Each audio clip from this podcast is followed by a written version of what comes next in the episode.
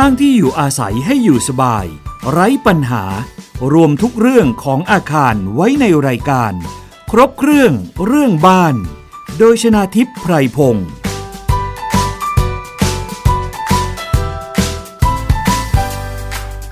สวัสดีค่ะคุณผู้ฟังคะต้อนรับเข้าสู่รายการครบเครื่องเรื่องบ้านกันอีกเช่นเคยนะคะ เจอกันเป็นประจำค่ะ ทางไทย PBS Podcast www.thaipbsradio.com แอปพลิเคชัน Thai PBS Radio นะคะ รวมถึง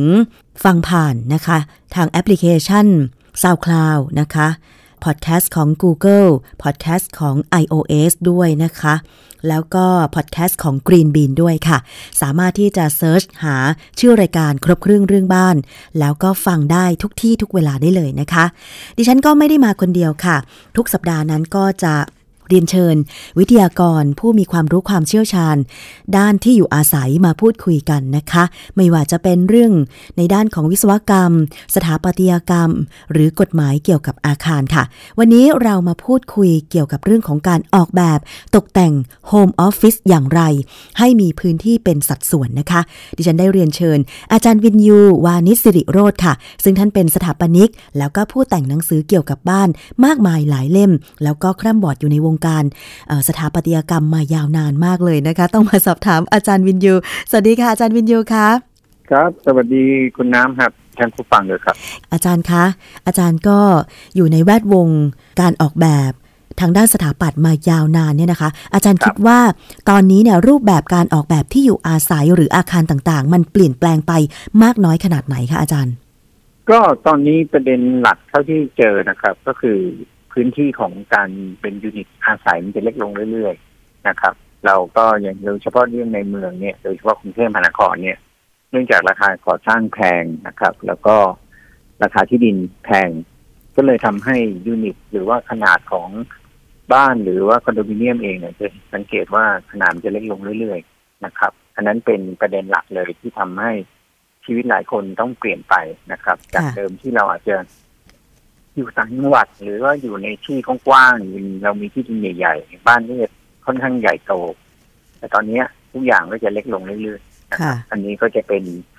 สิ่งที่มีผลกระทบกับการใช้ชีวิตของพวกเรา แล้วการออกแบบพื้นที่กว้างกับเล็กลงเรื่อยๆ เนี่ย มันจะต้องมีฟังก์ชันอะไรที่เปลี่ยนแปลงไปบ้างคะอาจารย์ ก็ เริ่มมีความยากในการที่จะดีไซน์พื้นที่ หรือว่าออกแบบพื้นที่ที่ให้เหมาะสมกับการใช้งานนะครับแล้วก็ส่วนใหญ่จะเป็นเรื่องของการปรับตัวเรื่องของเฟอร์นิเจอร์ต่างๆนะครับ ก็คือเฟอร์นิเจอร์อาจจะต้องมีลักษณะซึ่งไม่ได้ใช้อย่างเดียวนะครับ หลายหลายบ้านหลายคอนโดเขาก็จะมีการเอาอะไรนะโซฟาเบสนะครับ เป็นโซฟาแล้วก็ดึงออกมาเป็นเตียงได้ในกรณีที่นอนนะครับสำหรับ ห้องคอนโดเล็กๆ อะไรอย่างนี้นะครับ ก็จะมีลักษณะอย่างนั้น แล้วก็อีกอันหนึ่งที่มีผลกระทบกับเราค่อนข้างมาก โดยเฉพาะช่วงนี้ก็คือเรื่องฝุ่นก็จากเดิมที่หลายคนก็บอกว่าอยากจะมีชีวิตแบบไม่ต้องติดเครื่องปรับอากาศอะไรอย่างเงี้ยนะครับ ตอนนี้ถ้าอยู่ในเมืองนี่แทบจะเป็นไม่ได้เลย หลายคนไปซื้อคอนโดมิเนียมสูงๆก็คิดว่าเอ้ยอากาศน่าจะดีอะไรเงี้ยก็กลายเป็นว่าเดี๋ยวนี้เปิดหน้าต่างไม่ได้นะครับ ออกไปเฉลี่ยก็แทบไม่ได้ละนะครับ ก็เป็นการใช้ชีวิตที่เปลี่ยนไปนะครับ เราอาจจะต้องอยู่ในห้องมากขึ้นนะครับแทนที่จะออกไปข้างนอก ออกไปข้างนอกก็ลำบากต้องมานั่งใส่หน้ากากอะไรอย่างนี้นะครับ ค่ะ เดิมทีก็มีหลายโครงการเขาพยายามออกแบบว่าเฮ้ยมีการใช้พื้นที่ข้างนอกมีสวนใหญ่ๆอะไรเงี้ยเดี๋ยวนี้มันก็กลายเป็นว่าส่วนพวกนั้นอาจจะใช้งานไม่ได้ไป ในกรุงเทพอาจจะใช้ไม่ได้ไปสามสี่เดือนในหนึ่งปี นะครับ ใช่ค่ะความคุ้มค่าของการออกแบบแบบนั้นก็อาจจะลดน้อยลงนะครับ เมื่อเทียบกับสมัยก่อน ซึ่งเราพยายามขายพื้นที่ Open Space หรือว่าพื้นที่ภายนอกนะครับ เพราะว่าอยากให้คนสัมผัสธรรมชาติ ตอนนี้มันก็มีปัญหาประเด็นเรื่องพวกนี้ค่อนข้างเยอะครับค่ะทำให้การออกแบบในพื้นที่ที่มีขนาดเล็กลง รวมถึงสภาพแวดล้อมต่าง ๆ บางทีก็อาจจะต้องปรับ ไปตามยุคตามสมัยด้วยใช่ไหมคะอาจารย์วินยูคือจริงๆ มันขัดแย้งกันตรงที่ว่า พอเราราคาค่าก่อสร้างแพง ราคาที่ดินแพงทำให้พื้นที่อยู่อาศัยเราเล็กลง มันก็เหมือนบีบให้เราไม่ค่อยอยู่บ้านนะครับ ก็คือบ้านเอาไว้สำหรับซุกหัวนอนเวลากับมันน้อยอ่า ใช้เวลามันน้อยลง เราต้องไปอยู่ข้างนอกใช่ไหมค่ะแต่ตอนนี้พื้นที่ข้างนอกก็ไม่มีสภาพที่น่าจะอยู่นะครับทำให้เราบีบกลับมา เราต้องมาอยู่ในห้องแทนแคบอะไรเงี้ยอื มมันขัดแย้งกัน มันค่ะค่อนข้างขัดแย้งกัน ก็ก็เป็นปัญหาหลักของคนชีวิตในเมืองตอนนี้อะครับ ซึ่งก็ยังหาทางออกกันไม่ค่อยได้นะครับค่ะเป็นปัญหาที่ยังวนอยู่ แต่ว่าทั้งนี้ทั้งครับนั้นเนี่ย ยังไงคนที่ต้องการที่จะมีบ้านเป็นของตัวเองก็ต้องพยายาม ในการเสาะใช่ครับเสาะหาที่ใช่ที่คิดว่าเราถูกใจแล้วก็เหมาะกับเราที่สุด ในแง่ของครับทั้งใกล้ที่ทำงาน ใกล้โรงเรียนลูก หรือครับสะดวกสบายในการเดินทางใช่ไหมคะอาจารย์อย่างเช่นใช่อยู่ครับตามแนวรถไฟฟ้า มีการจราจรที่สะดวกสบาย แต่ดิฉันว่าตอนนี้เมืองมันก็ขยายไปอย่างเช่น ปริมณฑลตอนเนี้ยอย่างปทุมธานีนนทบุรี ก็แทบจะไม่ต่างจากในเมืองเลยนะคะ อาจารย์ไม่ต่างก็จากกรุงเทพไม่ต่างเลยใช่ครับค่ะก็มีสภาพคล้ายๆกันเลย ตอนนี้รถก็ติดด้วยนะครับแสดงว่ารถก็ติดเยอะ จำนวนคนมากขึ้นหรือเปล่าอาจารย์ จึงทำให้การขยายตัวของเมืองมันออกจะหนาแน่นแบบเนี้ยค่ะ เราแตกครอบครัวไปครอบครัวย่อยมากกว่านะครับอืมคือสมัยก่อนเราอาจจะเป็นครอบครัวใหญ่อยู่ด้วยกันพ่อแม่ลูกปู่ย่าตายายถึงหลานนะครับ เป็นสาม generation สี่ generation อยู่ในบ้านเดียวกันค่ะทีนี้มันก็เหมือนออกไปอยู่กันเอง บางทีมีลูกสักสามคนใช่ไหมครับค่ะ แทนที่จะอยู่กับพ่อแม่ยังไม่ได้แต่งงานก็ตาม ก็จะย้ายออกไปนะครับ ก็จะมีการออกไปอยู่เองนะครับ ก็แทนที่จะเป็นครอบครัวเดียวก็กลายเป็นสี่ครอบครัวละนะครับอืมแค่ลูกสามคนค่ะใช่ไหมครับหรือลูกสองคนหรือลูกคนเดียวอะไรเงี้ยมันก็มีการแตกครอบครัวเพิ่มขึ้น มันก็เลยทำให้มีความต้องการที่จะซื้ออาคารพักอาศัยหรือว่าคอนโดมิเนียมพักอาศัยหรือบ้านพักอาศัยเนี่ยเพิ่มขึ้นอยู่ตลอดเวลาค่ะ ข้างบ้าน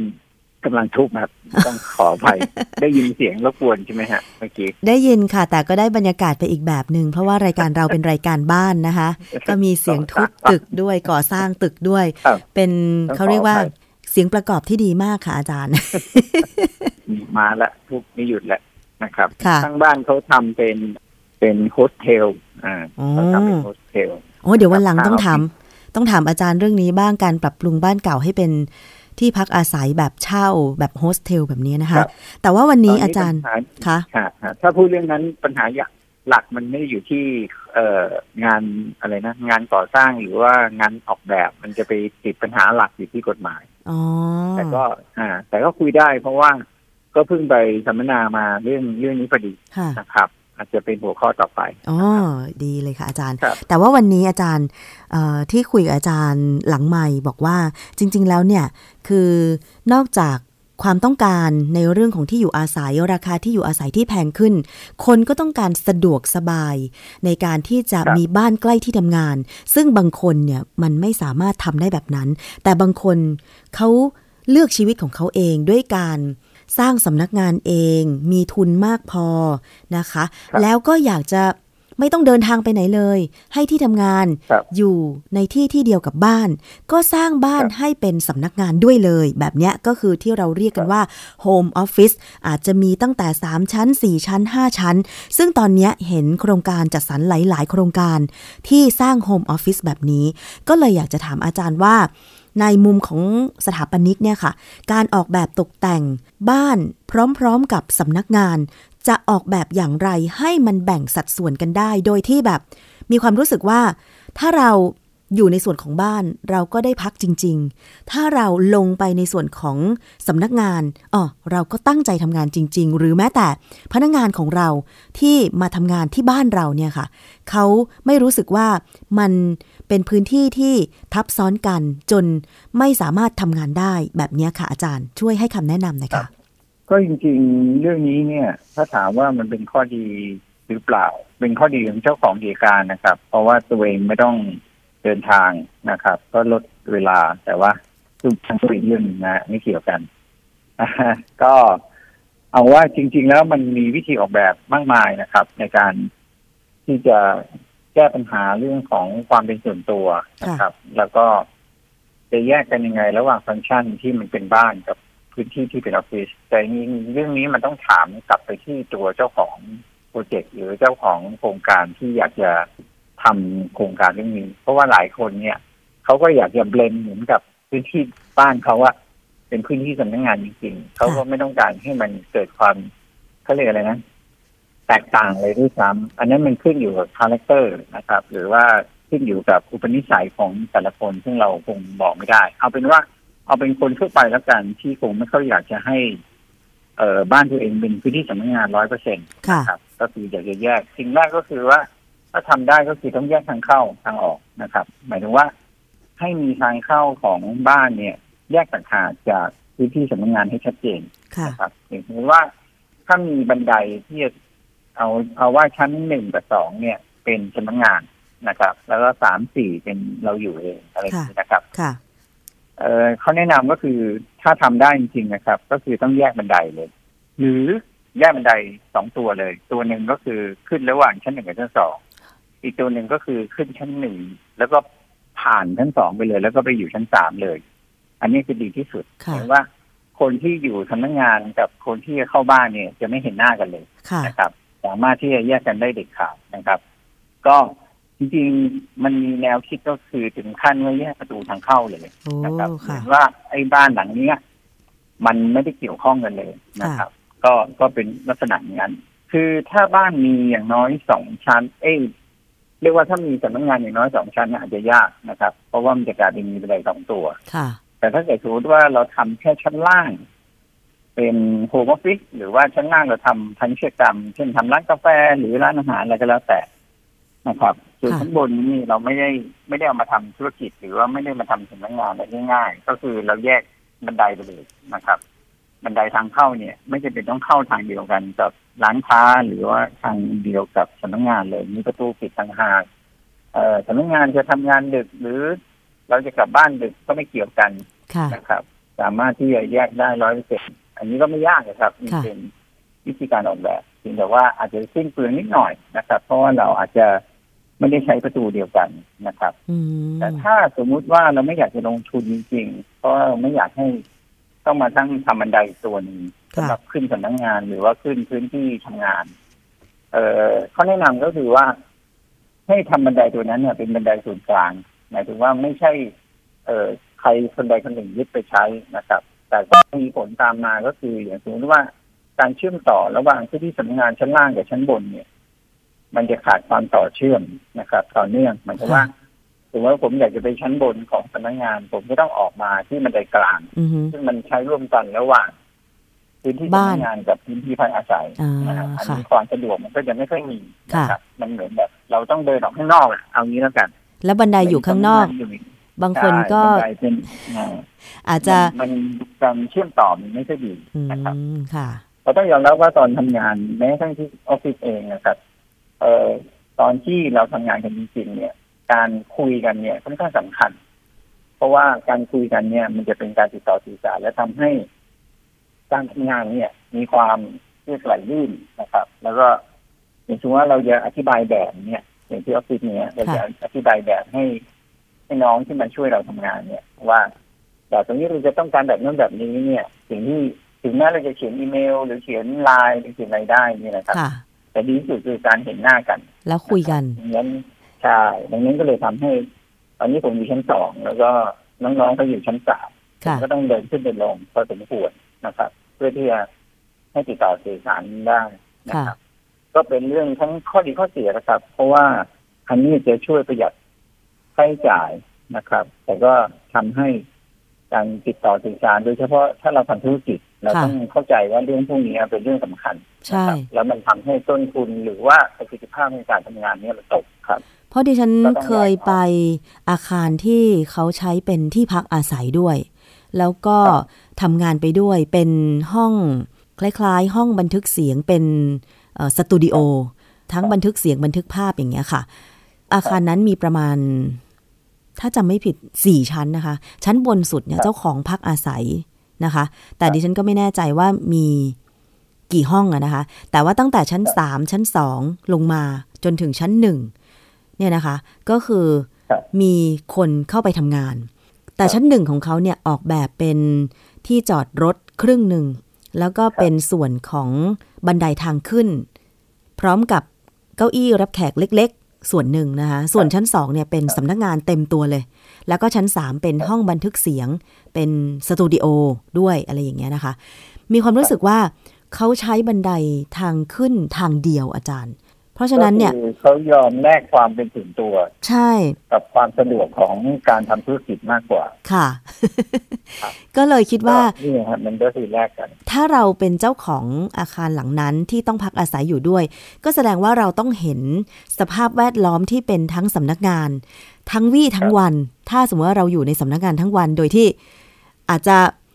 ขึ้นไปชั้นสี่เพื่อไปนอนพักไม่กี่ชั่วโมงว่างั้นเถอะใช่ต้องเดินผ่านทุกวันอะไรอย่างเงี้ย แม้ใช่แม้ว่าสำนักงานจะหยุดเสาร์อาทิตย์ก็ตาม ก็ต้องเดินผ่านห้องนั้นทุกวัน แล้วความรู้สึกครับมันคือเหมือนอยู่ที่ทำงานทุกวัน มันก็ถูกไม่ได้พักอะสิคะอาจารย์ ถูก ก็จริงๆ ถ้าเป็นลักษณะนั้นเนี่ยอย่างสี่ชั้นเนี่ยมันเออแล้วเขาพักแค่ชั้นเดียวค่ะก็หมายว่าเขาให้ความสำคัญกับส่วนทำงานมากกว่าส่วนที่จะนอนพักอาศัยนะครับ เพราะว่า เออมันคือการใช้พื้นที่ถึงสามในสี่เป็นพื้นที่ทำธุรกิจค่ะนะครับ แล้วก็แค่หนึ่งในสี่เท่านั้นเอง ซึ่งเป็นพื้นที่พักอาศัยนะครับ ก็นี่เป็นประเด็นที่อย่างที่เล่าให้ฟังนะครับ ว่าเราคงต้องแลกความเป็นส่วนตัว กับเอ่อการ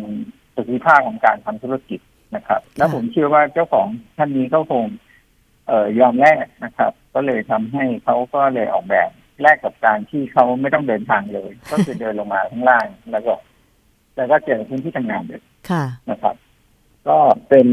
เรียกว่าข้อดีข้อเสียแล้วกันนะครับ มันก็ ผมก็เห็นหลายหลายคนลักษณะนี้เนี่ย สิ่งที่เกิดขึ้นคือตอนหลังพอเขามีครอบครัวหรือมีลูกอะไรเงี้ยค่ะเขาก็ย้ายออกอยู่ดีนะครับอ๋อในที่สุดนะครับ มันอาจจะเป็นลักษณะของการ อยู่ชั่วครั้งชั่วคราวหรือว่าอยู่ที่ในสถานะที่เขายังรู้สึกว่าเขายังโสดอยู่ค่ะหรือว่าครอบครัวมีขนาดเล็กนะครับ อาจจะยังไม่มีลูกอะไรอย่างเงี้ยเขาก็ยังยังใช้ชีวิตแบบนั้นได้นะครับค่ะพอถึงจุดหนึ่งพอมันมีครอบครัวมีอะไรที่เป็นลักษณะที่เขาอยากจะมี p r i v a t อะไรอย่างนี้นะครับ มันก็คงชีวิตก็คงเปลี่ยนไปค่ะนะครับ เพราะว่าครับถ้าเกิด อยู่ตรงนั้นตลอดเวลา แล้วก็ในระยะเวลาที่ยาวนานดิฉันก็คิดว่าเออเราเหมือนกับอยู่ออฟฟิศทั้งวี่ทั้งวัน เหมือนใช่แล้วไม่ได้เห็นสิ่งอื่นเลย ไม่ได้เห็นสภาพครับความเป็นบ้านเลยเนาะอาจารย์เนาะเรื่องนี้มันมีผลก็จะโดนตามโดนลูกน้องตามตลอดเวลา ไม่สบายไม่นอนอยู่ถูกลูกน้องตามลูกน้องก็คิดว่า อ๋อเจ้านายไม่ไปไหน ถ้าจะต้องการลายเซ็นเจ้านายก็แค่ขึ้นไปชั้นสี่ให้เซ็นอะไรอย่างเงี้ยนะคะถูกถูกนอนไม่สบายนอนเป็นหวัดอยู่อย่างเงี้ยค่ะนะครับอืมอาจารย์นอกจากต้องการแยกพื้นที่ประตูทางเข้าหรือว่าบันไดให้มีสัดส่วนที่ชัดเจนแล้ว แล้วถ้าสมมุติว่าแบบเราจำกัดด้วยพื้นที่ล่ะ อย่างเช่น ห้องแถวตึกแถวตอนนี้นะอาจารย์ ดิฉันเห็นหลายโครงการมากเลยอะที่มีโฆษณาขายหน้าโครงการที่เขียนบอกว่า Home Office ขนาด 5 ชั้น แต่ว่าราคาแบบแพงมากนะคะ 20 ล้าน 30 ล้าน แล้วก็เห็นอาคารตัวอย่างที่เขาสร้างเนี่ยค่ะอาจารย์ คือ พื้นที่จอดรถก็แทบไม่มีคือชั้นล่างจอดได้อย่างมากสุดนะคะสามคันอย่างเงี้ย แล้วเวลาพอทำสำนักงงานขึ้นมาอ้าวถ้าเกิดมีพนักงานอยู่ในนั้นสิบคนล่ะ สมมุติทุกคนขับรถหมดจะเอารถไปจอดไหนอาจารย์ ก็เป็นเรื่องเดือดร้อนแม้กระทั้งตอนนี้ที่ผมอยู่ตอนนี้ที่เป็นตึกแถวนะครับค่ะเพินไม่ใช่เป็นโฮมออฟฟิศแต่เราเอาตึกแถวมามาปรับปรุงนะครับ แต่ว่าเราก็ไม่ได้อยู่ที่นี่นะครับ เราก็ทำเป็นออฟฟิศร้อยเปอร์เซ็นต์ ค่ะเราก็มีปัญหาที่ที่จะลดแล้วครับ เพราะตอนนี้ก็เหลือแค่หนึ่งที่หน้าบ้านนะครับ เราก็เลยวางแผนกันนะครับ กับผู้นส่วนก็คือ เราไม่รับพนักงานที่ขับรถอืมเป็นข้อกำหนดแรกเลย แต่เพลินออฟฟิศเราอยู่ติดรถไฟฟ้านะครับดังนั้นเดินมาแค่สิบเก้าก็ถึงออฟฟิศแล้วดังนั้นเราก็เลยเป็นเงื่อนไขหนึ่งในการรับพนักงานว่าพนักงานต้องมาจาก เอ่อรถไฟฟ้าเท่านั้นอืมนะครับ ก็จะแก้ปัญหาเรื่องนี้ได้ แต่ว่าถ้าเป็นโฮมออฟฟิศที่เข้าถึงลำบากนะครับ ก็เป็นความท้าทายของพนักงานเหมือนกันที่จะเลือกที่จะอยู่ออฟฟิศแบบนั้นหรือเปล่านะครับค่ะก็อย่าลืมว่าคนยุคนี้เนี่ย เออเขาเลือกที่ทำงานเนี่ย นอกจากเรื่องเงินเดือนเรื่องตำแหน่งเรื่องความก้าวหน้าแล้วนี่นะครับค่ะเขาจะมองเรื่องของการเดินทางจากบ้านเขาเป็นสำคัญนะครับ เพราะว่าหลายสำนักงานเนี่ย ก็จะไม่ได้พนักงานสัมภาษณ์และพนักงานยากอะว่างั้นเถอะค่ะกว่าจะได้พนักงานแต่ละคน เพราะว่าเนื่องจากที่ตั้งเนี่ย ไม่ให้ได้ให้ความสะดวกกับพนักงานนะครับ เป็นเงื่อนไขที่ทำให้พนักงานหลายคนก็อาจจะตัดสินใจที่จะไม่ทำงานกับบริษัทใดบริษัทหนึ่งอืมถ้าเกิดการเดินทางไม่สะดวกนะคค่ะรับ ก็เป็นเรื่องธุรกิจนะครับ เพราะว่าอันนี้คงไม่เกี่ยวเรื่องว่าโฮมออฟฟิศเพราะว่าการตัดสินใจที่จะไปซื้อโฮมออฟฟิศแบบนั้นเนี่ย ก็ต้องเข้าใจว่าพนักงานของเราอะจะเดินทางมายังไง ค่ะ ถ้าเขายินยอมหรือว่าเราแลกด้วย เอ่อรายได้ที่ดีนะครับ เขาอาจจะยอมที่จะไปแสวงหา ที่จอดรถหรืออะไรก็แล้วแต่ ผมเห็นสำนักงานแห่งหนึ่งที่เราไปประชุมนะครับ ค่ะ ก็เขาใช้สำนักงานที่อยู่ในหมู่บ้าน คือมีบ้านหลังหนึ่งเขาก็รื้อทิ้งว่าบ้านใหญ่มาก เขาก็ทำเป็นออฟฟิศขึ้นมาสูงสี่ชั้น แล้วคราวนี้พอเราไปประชุมเนี่ย เราก็นั่งนึกเนี่ย ถ้าไม่มีรถเนี่ยเข้าไม่ได้เลยอะค่ะนะครับ ก็แล้วก็ลองเราก็ดูว่า เอ๊ะพนักงานออฟฟิศนี้มาอย่างไง ก็เห็นนั่งรถมอเตอร์ไซค์กัน ลึกเข้าจากปากหมู่บ้านเนี่ย ประมาณสักเกือบสองกิโลอะโอ้ค่ะนะครับ คือต่อให้มาถึงปากหมู่บ้านได้ด้วยรถสาธารณะอะไรก็แล้วแต่ แต่จะเข้าไปในหมู่บ้านเนี่ยยังไงก็จบที่มอเตอร์ไซค์ค่ะนะครับ ก็ขับพนักงานเหล่านั้นก็ แต่ว่าขับรถมากับสะดวก เพราะว่ามันมีที่จอดรถข้างนอกพอสมควรอืนะครับมก็ต้องเลือกเอาแลกเอาแลกเอาได้แต่ถ้าคน แต่ถ้าเกิดพนักงานไม่มีรถจะทำไงนั่นก็อ่าเป็นคำถามเหมือนกันค่ะนะครับ อันนี้ก็ต้องฝากไว้เผื่อๆสำหรับเอ่อสถาปนิกนะคะ ที่อาจจะต้องออกแบบตกแต่งโฮมออฟฟิศ ต่างๆ หรือว่าเจ้าของกิจการหรือแม้แต่เจ้าของกิจการน่าจะเป็นคนที่ตัดสินใจว่าตัวเองจะอยากอยู่ location ไหนค่ะนะครับเพราะเราตอนที่ผมมาตั้งออฟฟิศที่นี่ผมก็นั่งคิดอย่างเดียวว่า ทุกคนถ้ามาเนี่ยมาได้สะดวกยังไงนะครับอืมโอเคตอนถ้าขับรถมาก็คงไม่สะดวก แต่ว่ารถนี่ก็จะมีเฉพาะผู้มาติดต่อ แล้วก็ให้เขาไปจอดที่ เอ่ออะไรนะ เป็นคล้ายๆ community mall ข้างๆนะครับ ซึ่งก็เก็บค่าจอดรถดุทีเดียวนะครับ แต่ว่าก็อย่าให้เขาจอดนานอะไรอย่างเงี้ยสองชั่วโมงก็ซื้อของเขาก็ยังฟรีอยู่นะครับอืมของพวกนี้มันเป็นเรื่อง business นะครับค่ะเราคงไปก้าวล่วงตรงล่วงล่วงตรงนั้นไม่ได้เพียงแต่ว่าสิ่งที่เราจะแนะนำก็คือว่าเอ่อบ้านบ้านหรือโฮมออฟฟิศที่เขาขายส่วนใหญ่เนี่ยเท่าที่ผมเคยดูแปลนเนี่ยค่ะส่วนใหญ่ก็คือเขาจะ เอ่อเขาเรียกอะไรนะสร้างจุดขายก็คือมี list อ่า อันเนี้ยก็เป็นประเด็นที่ทำให้ เอ่อทำให้คนหลายคนเนี่ย อยากซื้อโฮมออฟฟิศมากกว่าค่ะซื้อบ้านที่เป็นตึกแถว เพราะว่าตึกแถวเนี่ยไม่มีไม่มีลิฟต์ให้ อันนี้ก็จะมีลิฟต์เหมือนคำว่าขายพร้อมลิฟต์อะประมาณนั้นเถอะอืมค่ะ นะครับ แต่ว่ายังไม่เคยเห็นแปลนที่เขาแยกทางเข้าระหว่างบ้านกับตัวที่อยู่กับตัวพื้นที่ สำนักงาน อาจารย์แล้วที่เขามีลิฟต์เนี่ยนะคะเขาเอ่อแยกทางเข้าจากประตูไหมคะ หรือว่าลิฟต์นั้นอยู่ภายในตัวอาคาร ซึ่งใครที่มาสำนักงานก็คือต้องใช้ลิฟต์ตัวนี้ เจ้าของบ้านก็ใช้ลิฟต์ตัวนี้ ใช้ตัวเดียวกันใช่นะะครับเขาแยกกันเขาไม่แยกครับอ๋อแล้วก็เชื่อว่าหลายคนซื้อเนี่ยเขาไม่มาอยู่หรอกครับค่ะเขาก็ซื้อแค่มาใช้ทำทำเออเขาเรียกไงทำออฟฟิศอะค่ะหรือทำพื้นที่ทำธุรกิจแค่ส่วนเดียวแล้วครับ ที่ค่ะอยากจะอยู่ นะครับอืมเดี๋ยวนี้หลายคนก็ไม่ค่อยจะอยู่กันนะครับ ก็จริง ๆ ชีวิตมันควรจะแยกแหละครับ ค่ะ บ้านก็บ้านแล้วสำนักงานก็สำนักงานอย่างนี้ใช่ไหมคะมันมันมันทดแทนกันไม่ได้หรอกครับ ค่ะนะครับ อืม ก็อาจจะมีความสะดวกโดยเฉพาะถ้าฮะโดยเฉพาะเจ้าของกิจการที่มีรายได้มากขึ้นเนี่ยเขาคงไม่ค่อยอยากจะอยู่ ที่ทำงานตลอดเวลาอยู่แล้ว ค่ะนะครับ ถ้าเขาเลือกได้นะครับ อาจารย์แล้วข้อดีข้อดีของ Home Office อย่างที่เราบอกไปว่า มันก็อาจจะสะดวกสบายในเรื่องของการเดินทาง แต่ว่าในแง่ของการทำงานทำธุรกิจแบบเนี้ยมันจะแตกต่างยังไงกับอย่างเช่นสำนักงานที่เขาอาจจะไปเช่าพื้นที่ตึกที่เป็นสำนักงานโดยเฉพาะอะไรอย่างเงี้ย เออสำนักงานโดยเฉพาะแพงมากครับ ผมตอนออกมาตั้งใหม่ๆ เคยไปใช้ co-working space ที่หนึ่งต้นทุนสูงมากครับค่ะเอ่อนั่นคือประเด็นที่ทำให้สำนักงานในประเทศเราอะค่าเช่ายังถือว่าถูกนะครับ เมื่อเทียบกับประเทศในเอเชียประเทศอื่นค่ะนะครับ เพราะว่าเรามีคู่แข่งอย่างนี้นะครับพวกโฮมออฟฟิศพวกตึกแถวที่เอามาปรับปรุงเพื่อทำเป็นสำนักงานได้นะครับ ในขณะที่ไอ้บ้านแบบนี้ในต่างประเทศเนี่ย มันจะค่อนข้างแพง นะครับ แล้วก็เอ่อทำให้คนตัดสินใจที่จะเช่าออฟฟิศมากกว่า ที่จะมาใช้ลักษณะของการเอาตึกแถวหรือ เอ่อซื้อโฮมออฟฟิศมาทำในสำนักงานค่ะนะครับ ในขณะที่บ้านเราต่างไป บ้านเราจะต้นทุนเรื่องนี้ยังไม่ค่อยแพงนัก ก็เลยทำให้มีเกิดคู่แข่งค่ะนะครับทำให้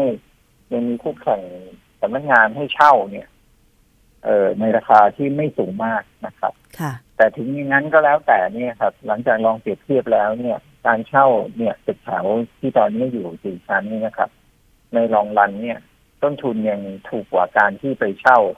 เอ่อสำนักงานที่มันเป็นทำเป็นสำนักงานจริงอืมนะครับๆถ้าค่ะเช่าจะค่อนข้างแพงนะครับ แต่ว่า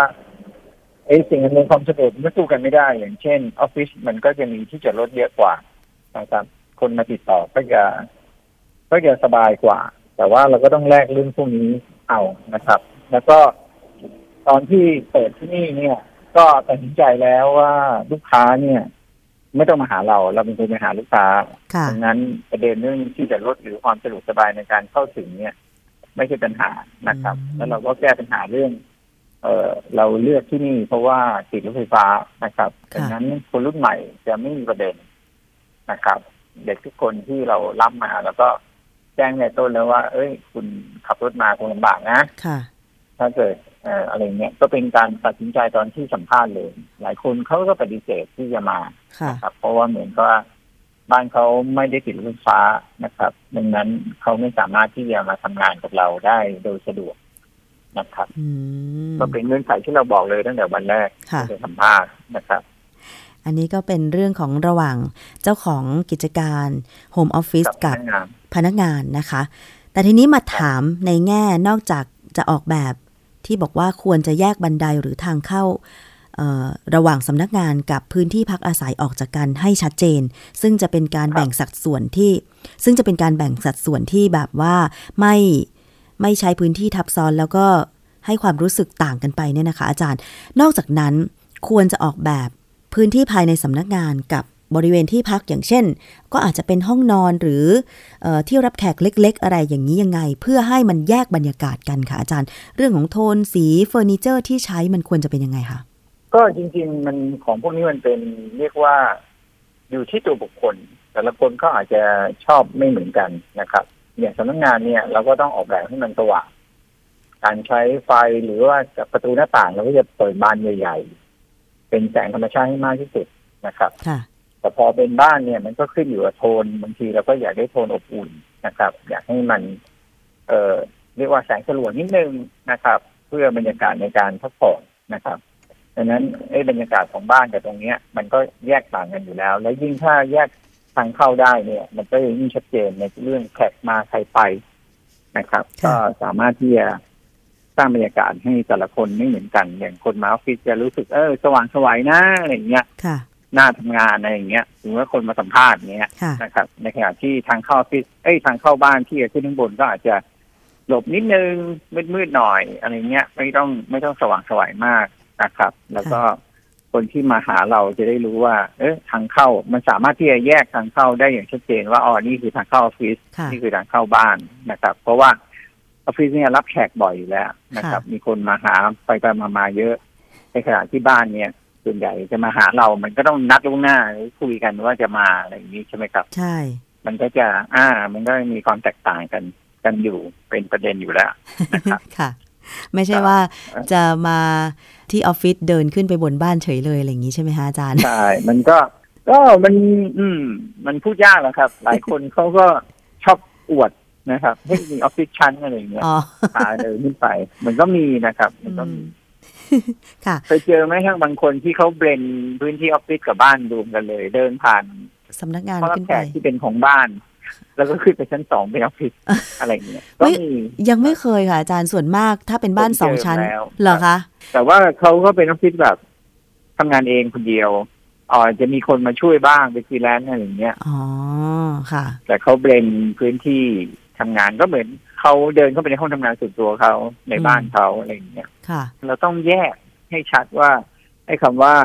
ทำงานที่บ้านกับมีบ้านอยู่ในที่ทำงานมันต้องแยกกันค่ะนะครับถ้าทำงานที่บ้านก็อาจจะเป็นงานที่ก็คือบ้านไม่ต้องมีพนักงานมากนัก อาจจะทำคนเดียวอืมคอนย่างเช่นสองคนหรือว่าญาติเราเป็นพนักงานเราอะไรอย่างเงี้ยค่ะนะครับ แต่ถ้าเกิดลักษณะที่เป็นออฟฟิศร้อยเปอร์เซ็นต์หมายความว่า คนที่มันทำงานก็คือไม่ได้เป็นญาติโกอะไรของเราใช่ไหมครับค่ะเป็นคนที่เราสมัครมา รับสมัครมาจ้างมาโดยเฉพาะก็เป็นพนักงานเราร้อยเปอร์เซ็นต์ค่ะพวกนี้ก็จะเป็นอีกอีกประเภทหนึ่งซึ่ง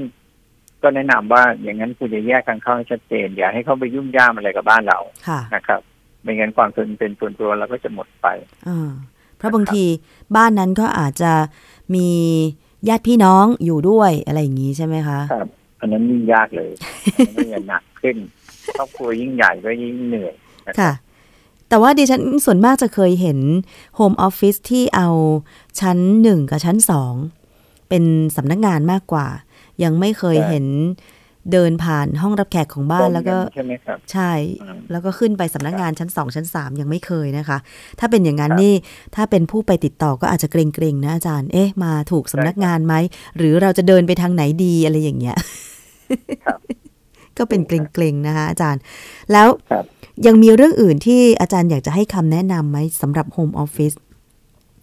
ก็จริงๆ ใจจริงไม่ ไม่ค่อยสนับสนุนเรื่องนี้อยู่แล้วนะครับ เพราะว่าชีวิตเราใช้ต่างกัน ยกเว้นอย่างที่เล่าให้ฟังว่า เออเราอยู่คนเดียวเนี้ย อย่างเงี้ยพอได้นะครับ แต่เมื่อไหร่ที่เรามีครอบครัว เรามีคู่สมรสหรือเรามีลูก ยังไงชีวิตส่วนตัวกับชีวิตการงานมันควรจะแยกกันค่อนข้างเด็ดขาดไม่งั้นมันจะเขาเรียกนะฮะแล้วช่วงเวลาของการมีชีวิต life and balance มันจะไม่มี ความ balance หรือว่าความสมดุลในการใช้ชีวิตมันจะไม่ไม่ได้ค่ะ ก็ไม่ใช่เรื่องของกายภาพอย่างเดียวที่เราต้องออกแบบนะครับ มันเป็นเรื่องของการใช้ชีวิตเราด้วย เราต้องออกแบบชีวิตเราด้วยว่าชีวิตเราควรจะเป็นยังไงค่ะเราควรจะแยกให้ชัดนะครับ เพราะว่าถ้ายิ่งมีงานเข้ามาอยู่ในชีวิตส่วนตัวมาก มันก็ทำให้เราความเศร้าหรือว่าความเครียดมันกลับกลับมากินเราในการใช้ชีวิตปกติค่ะครับ การให้เวลา ที่สมดุลระหว่างงานระหว่างครอบครัว ระหว่างส่วนตัว มันก็จะไม่ไม่ได้สมดุลกันนะครับอืมก็เป็นเรื่องที่ต้องระวังค่ะครับกายภาพมันแก้ได้หมดอยู่แล้วนะครับ มันถ้ามีเงินก็แก้ได้ค่ะแต่เรื่องพวกเวลานี้มันแก้ไม่ได้ มันเป็นเรื่องของการที่เราตัดสินใจว่าเราจะใช้ชีวิตไปทางไหนค่ะครับ คุณผู้ฟังคะช่วงนี้ขอพักรายการกันครู่หนึ่งค่ะ เดี๋ยวช่วงหน้ากลับมาติดตามกันต่อ กับเรื่องของการออกแบบตกแต่งโฮมออฟฟิศอย่างไร ให้มีพื้นที่เป็นสัดส่วนค่ะ คุณกำลังฟังรายการ ครบเครื่องเรื่องบ้าน ทางวิทยุไทย PBS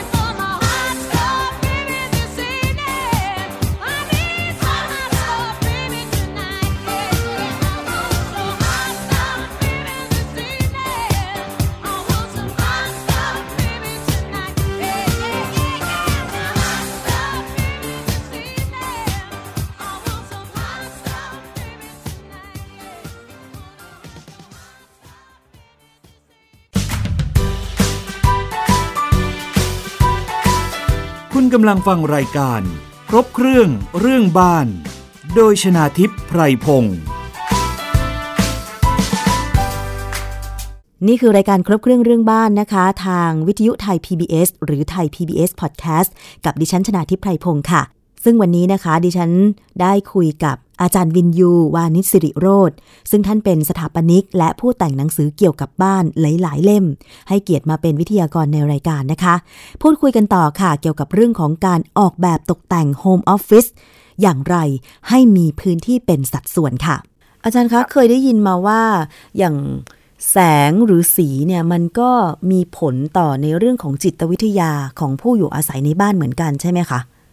ใช่ครับ อย่างเทียบออฟฟิศเราเนี่ย ส่วนที่เราทำงานเนี่ย เราจะใช้สีเป็นเป็น daylight เป็น cool white กับ daylight สองสีนะครับ ซึ่งสีสองสีเนี่ยมันเป็นขาวเหมือนกันนะต้องเรียนนี้เรียนท่านผู้ฟังเรียนคุณนาก็คือว่า สีขาวของหลอดไฟเนี่ยมีอยู่สามสามประเภทนะครับ cool white warm white daylight นะครับเอ่อ daylight กับ cool white เนี่ย เหมาะสำหรับพื้นที่ที่เราต้องการความ active ต้องการความเอ่อ ตื่นเอ่อตื่นตัวนะครับสำหรับการทำงานสำหรับอะไรก็แล้ว แต่สองสีเนี้ยเราก็เลือกที่จะมาใช้ในพื้นที่ทำงาน ส่วน warm white เนี่ยเหมาะสำหรับพื้นที่พักอาศัยนะครับ มันจะออกสีส้มนิดหนึ่งนะครับออกสีส้มนิดหนึ่งทำให้เราผ่อนคลาย ตอนนี้ที่ทำงานเนี่ยพื้นที่ส่วนที่เป็นพื้นที่ทำงานทั้งหมดเนี่ย ผมก็เลือกหลอดไฟที่มันเป็น cool white กับ daylight นะครับ ซึ่งอย่าออกเป็นสีขาวออกออกสว่างนะครับ ออกเป็นขาว ขาวไม่ไม่ไม่ออกสีนวลนะครับ ตัวนี้ก็จะทำให้พนักงานตื่นตัวทำให้เราเองรู้สึกตื่นตัวนะครับ แต่พื้นที่รับแขกข้างล่างเนี่ย จริง ๆ พื้นที่ตรงนี้มันมันควรจะใช้สีเดียวออฟฟิศแหละ แต่เราอยากจะลองนะครับเราก็เลยใช้วอร์มไว้ทำให้คนมาประชุมหรือว่าคนที่มารอเราเนี่ยรู้สึกผ่อนคลายนิดหนึ่งไม่ใช่เร่งรีบมากนะครับดังนั้นก็จะมีโทนของสี สีเนี่ยสำคัญนะครับตอนเลือกสีในบ้านเนี่ย ก็แนะนำให้เป็นวอร์มไว้นะครับทำให้เรานอนนอนหลับได้ดีกว่า กินข้าวได้อร่อยกว่านะครับ มีความสุขในการใช้ชีวิตในพื้นที่นั้นมากกว่านะครับก็แต่หลายคนเขาไม่ค่อยชอบบอกว่าสีมันไม่สว่าง แสงมันไม่สว่าง แสงมันแบบออกนนวลอะไรเงี้ยเขาจะไม่ค่อยไม่ค่อยชอบ อันนี้เราก็เราก็ลองนะที่พื้นที่ชั้นล่างที่เป็นพื้นที่รับแขก แล้วก็ทำสีเหมือนบ้านนะครับจริงๆแล้วก็ก็ได้ผลพอสมควรก็รู้สึกคนมาประชุมที่นี่ไม่ทะเลาะกัน อืมใจเย็นขึ้น ใจเย็นเพราะว่าแสงช่วยใช่ไหมคะอาจารย์ อ่า แสงช่วยนะครับ แต่ว่าบ้านเนี่ยก็แนะนำให้เป็นวอร์มไว้อยู่แล้วนะครับคุณจะใช้สีดีนะครับเพราะฉะนั้นหลอดไฟเรามีความเย็นมากอ๋อหลอดไฟมีผลแน่นอนค่ะ ถ้าเลือกให้ถูก แล้วก็แสงสว่างที่จะส่องเข้ามา ภายในอาคารด้วยใช่ไหมคะอาจารย์ คือบางทีเนี่ยมีแสงธรรมชาติที่มากที่สุดที่จะทำได้ เนี่ยดิฉันกำลังเปิดเกี่ยวกับการก่อสร้างโฮมออฟฟิศไปด้วยเนี่ยนะคะ อาจารย์ มันก็จะเป็นที่บางทีอาจจะไม่ได้เป็นเหมือนห้องแถวทาวน์เฮาส์อย่างเงี้ยนะคะ แต่ว่าเคยเห็นของจริงที่เขากำลังก่อสร้างอยู่ แล้วก็โฆษณาว่าเป็นโฮมออฟฟิศใช้สีโทนที่เป็นสีเทาเข้มอะค่ะอาจารย์ ไม่ใช่ดำนะอ๋อเขาทาข้างนอกใช่ไหมครับ เป็นเหมือนแบบเทาเข้มมาก ไม่แน่ใจเหมือนกันว่าเป็นหินหรือเป็นอะไรที่สไตล์ตอนนี้ครับ แล้วก็แบบจะเข้มไปหมดเลย แต่ไม่ถึงกับดำสนิทนะอาจารย์ ครับ แล้วก็สร้างกำแพง รอบตัวอาคารแบบสูงประมาณไม่ต่ำกว่าสี่เมตร อาจารย์ แล้วดูแบบถ้าดิฉันเข้าใจเองมันจะมีความถึกความทนอะไรอย่างเงี้ยอาจารย์ดูดูติดกันใช่ไหมเขามีเว้นหน่อยหนึ่งเว้นหน่อยหนึ่งนิดเดียวอาจารย์ ครับก็นั่นนะฮะเป็นจุดขายเขาก็คือบ้านแต่หลังเหมือนอยู่เป็นเอกเทศของแต่ละหลังแยกกัน ซึ่งประโยชน์ของมันก็คือคล้ายๆ บ้านเดี่ยวก็คือมีการรบกวนน้อยอย่างเงี้ย ผมมีปัญหาเนี่ยทั้งบ้านทำก่อสร้างนะครับหนีไปชั้นไหนก็เสียงดังค่ะ แต่ถ้าเป็นลักษณะของอาคารประเภทนี้มันจะช่วยเรื่องเสียงมันไม่ส่งผ่าน ระหว่างตัวอาคาร แต่ว่าถ้าเป็นรั้วที่สูงไม่ต่ำกว่าสี่เมตร แล้วมีความเป็นโทนเทาเข้มเกือบดำอย่างเงี้ยอาจารย์ มันก็ส่งผลถึงผู้เข้าไปในอาคารนั้นด้วยไหม มันจะดำทะมึนตลอดเวลา เคยตอนนี้เป็นเทรนด์มากนักออกแบบตอนนี้ชอบมากชอบสีเข้มจะเห็นว่าคอนโดมิเนียม หรืออาคารชุดตอนเนี้ยตึกสีเข้มไปหมดเลยนะครับ มีหลังมีอยู่ชุดหนึ่งนั้นเป็นสไตล์ของ ผู้พัฒนาโครงการลายหนึ่งเนี่ยตึกดำปีเลยอะค่ะ นะฮะถ้าไปแถวสามย่านจะเห็นอ๋อนะครับกระจกก็ดำผนังก็ดำดำดำเป็นแท่งสีดำขึ้นมาเลยค่ะ มันเป็นตอนนี้เป็นกระแสนะครับ เหมือนกับไปทำตึกสีดำแล้วมันจะดูสมัยใหม่อะไรเงี้ยอืมดูโมเดิร์นดูแบบนำสมัยอะไรเงี้ยแต่จริงๆแล้วตึกสีดำไม่ค่อยดีหรอกครับตึกสีดำมันดูดความร้อนเยอะอ๋อมันทำให้คนที่อยู่ข้างในมันร้อนนะค่ะครับแต่เผอิญเป็นสไตล์นะครับห้ามไม่ได้นะครับ แล้วก็เจ้าของเองก็รู้สึกว่าแหมรู้สึกทันสมัยจังอะไรอย่างเงี้ยอ๋ครับอเป็นอย่างนั้นไป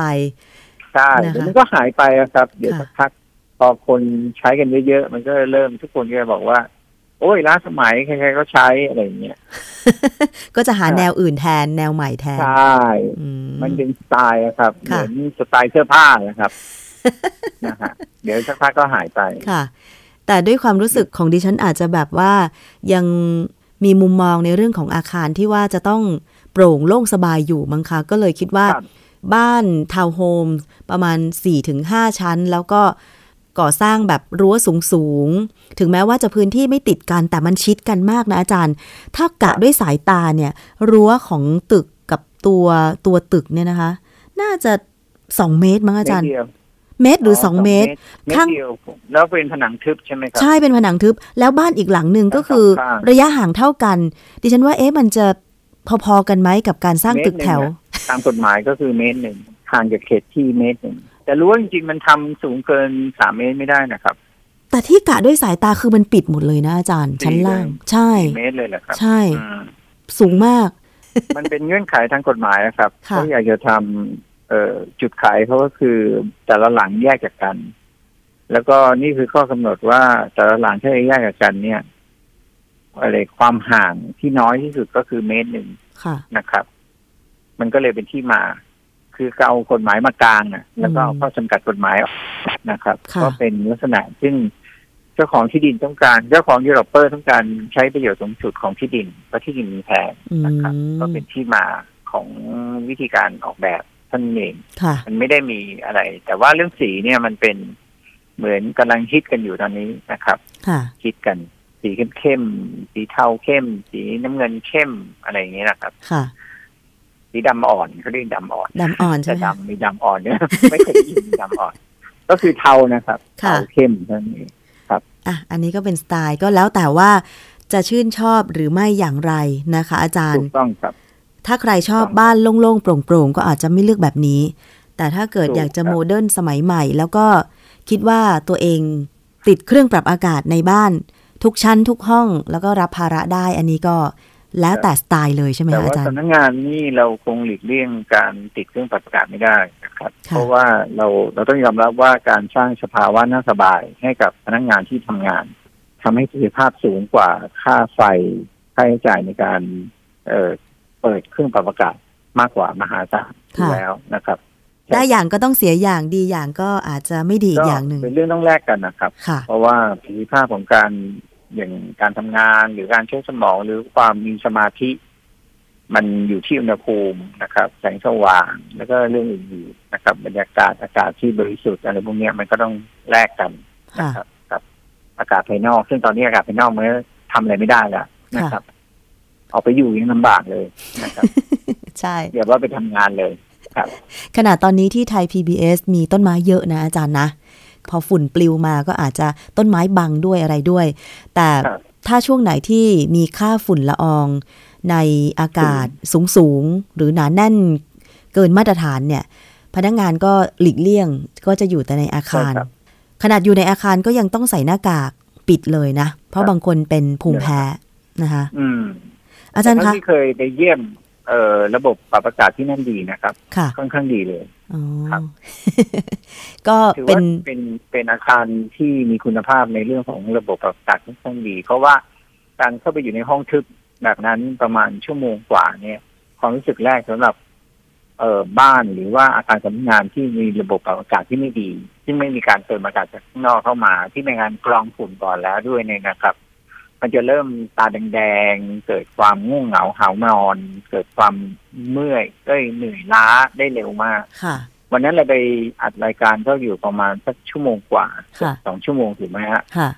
เออไม่ไม่ถึงดีอะแต่ว่าเราก็อยู่ในชีวิตผมอะเข้าไปอยู่ในนั้น ถ้าผมไปอยู่ในพื้นที่ที่มันอะไรนะ ไม่สามไม่มีระบบปรับอากาศที่ดีนะครับ มันสักพักจะเริ่มรู้สึกละว่าตัวเองเริ่มง่วงนอนค่ะนะครับค่อนข้าง sensitive กับปริมาณคาร์บอนไดออกไซด์ในอากาศค่อนอ๋อข้างเยอะแต่อาจารย์มาที่ห้องส่งของวิทยุไทย PBS แล้วไม่นี่รู้สึกไม่รู้สึกเลยไม่รู้สึกเราเปิดแอร์ก็หคินาวว่ค่ะอาจารย์ก็อันนั้นคนละเรื่องอุณหภูมินั่นเรื่องหนึ่งแต่ผมเชื่อว่าระบบเติมอากาศนะครับ ระบบเติมอากาศซึ่งเอ่อภาษาอังกฤษก็เรียก fresh air เนี่ยของที่ตึกนั้นค่อนข้างดีเชื่อมั่นมากนะครับ เพราะว่าเคยไปอยู่นั่น เคยไปอ่านรายการทีวีนะครับค่ะอยู่ในห้องข้างงาน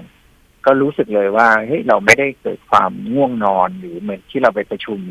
สถานที่อื่นค่ะนะครับ ซึ่งเขาใช้ระบบแอร์ซึ่งมันไม่ไม่มีการเติมอากาศก็ระบบเติมอากาศให้อาคารก็ยังเป็นส่วนสำคัญนะคะสำหรับโดยเฉพาะใช่ครับพื้นที่ที่เป็นสำนักงาน เพราะว่า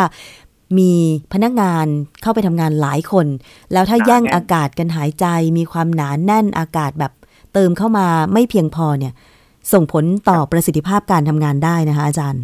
ทุกอย่างเลยครับค่ะ สุขภาพด้วย ที่สำนักงานอาจารย์เติมอากาศใช้วิธีไหนคะพนักงานเอ่อเผอิญหนึ่งพนักงานเราน้อยนะครับ แล้วห้องเราค่อนข้างใหญ่นะครับ เรามีพนักงานเรามีสี่ชั้นเนี่ยเราใช้เรามีพนักงานอยู่แค่เก้าคนเอง โอ้ผมกับ กับไอ้ partner ด้วยนะครับ ค่ะ แล้วก็มันเหมือนอยู่บ้านแหละนะครับ บ้านเนี่ยเราไม่ค่อยมีปัญหาเรื่องนี้เพราะอะไรรู้ไหมครับ เพราะว่าเรามีการเปิดประตูนะครับ เรามีการเปิดประตูบ้างเปิดหน้าต่างบ้างนิดๆหน่อยๆค่ะ อากาศเหล่านี้มันเข้ามาเติมในห้อง แล้วทำให้ปริมาณคาร์บอนไดออกไซด์เนี่ยลดโดยอัตโนมัติอยู่แล้วค่ะ นะครับ แต่ว่าถ้าเป็นสำนักงานที่มันมีพื้นที่ทั้งหมดเป็นสำนักงาน แล้วก็พื้นที่ต่อคนเนี่ยประมาณหกเจ็ดตารางเมตรต่อคน จริงๆปัญหาเรื่องเนี้ยหนักที่สุดไม่ที่สำนักงานครับ ค่ะ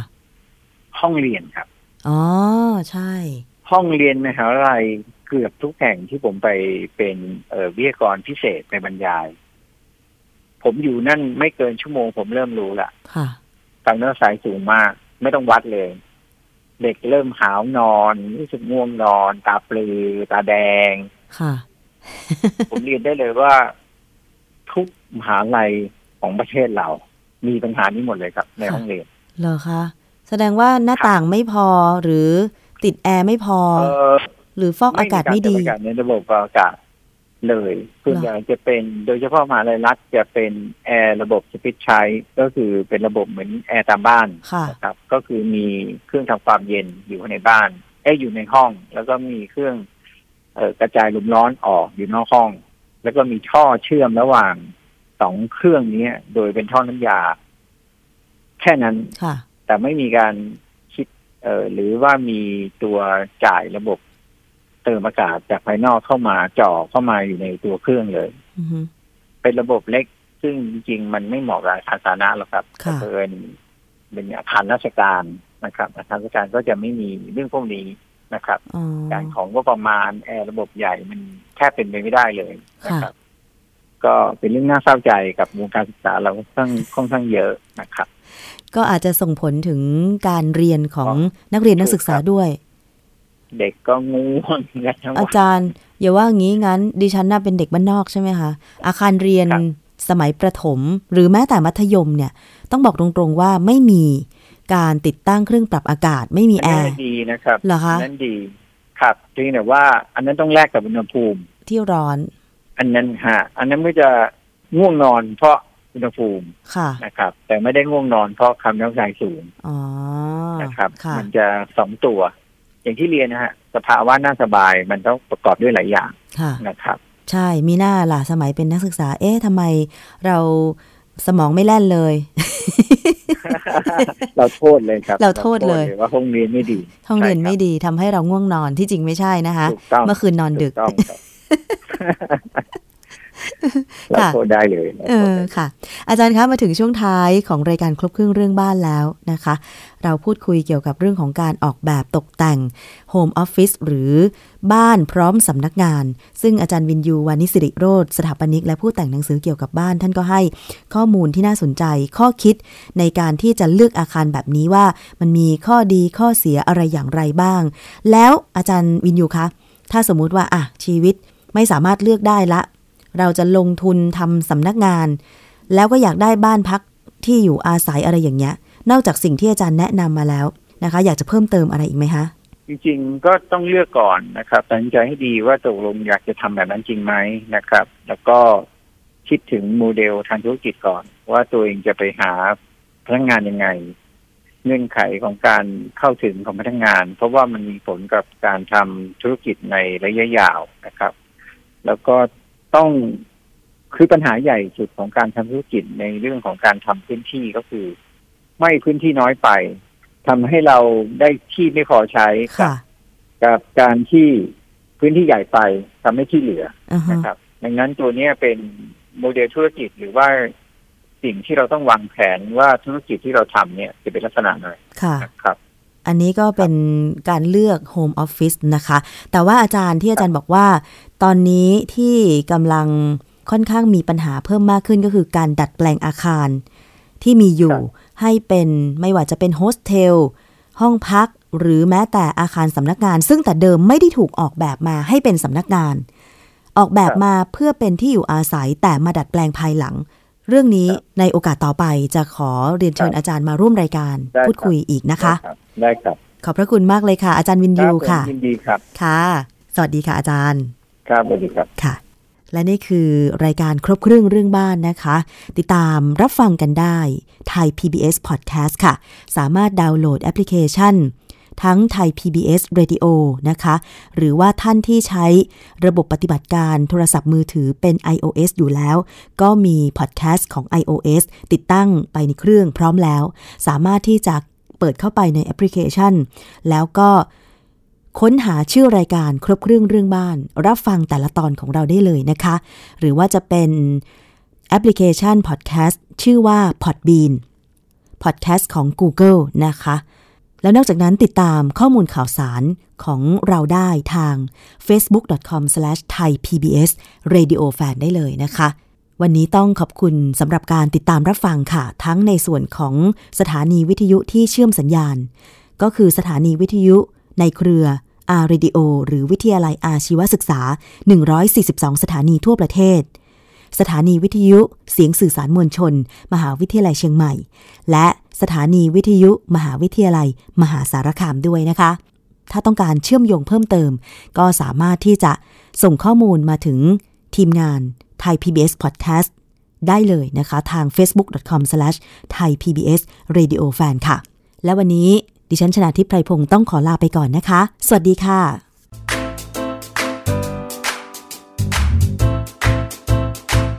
ติดตามรายการครบเครื่องเรื่องบ้าน ทางวิทยุไทย PBS ฟังย้อนหลังได้ที่ www.thaipbsradio.com แอปพลิเคชัน ไทย PBS Radio และ Facebook ไทย PBS Radio Fan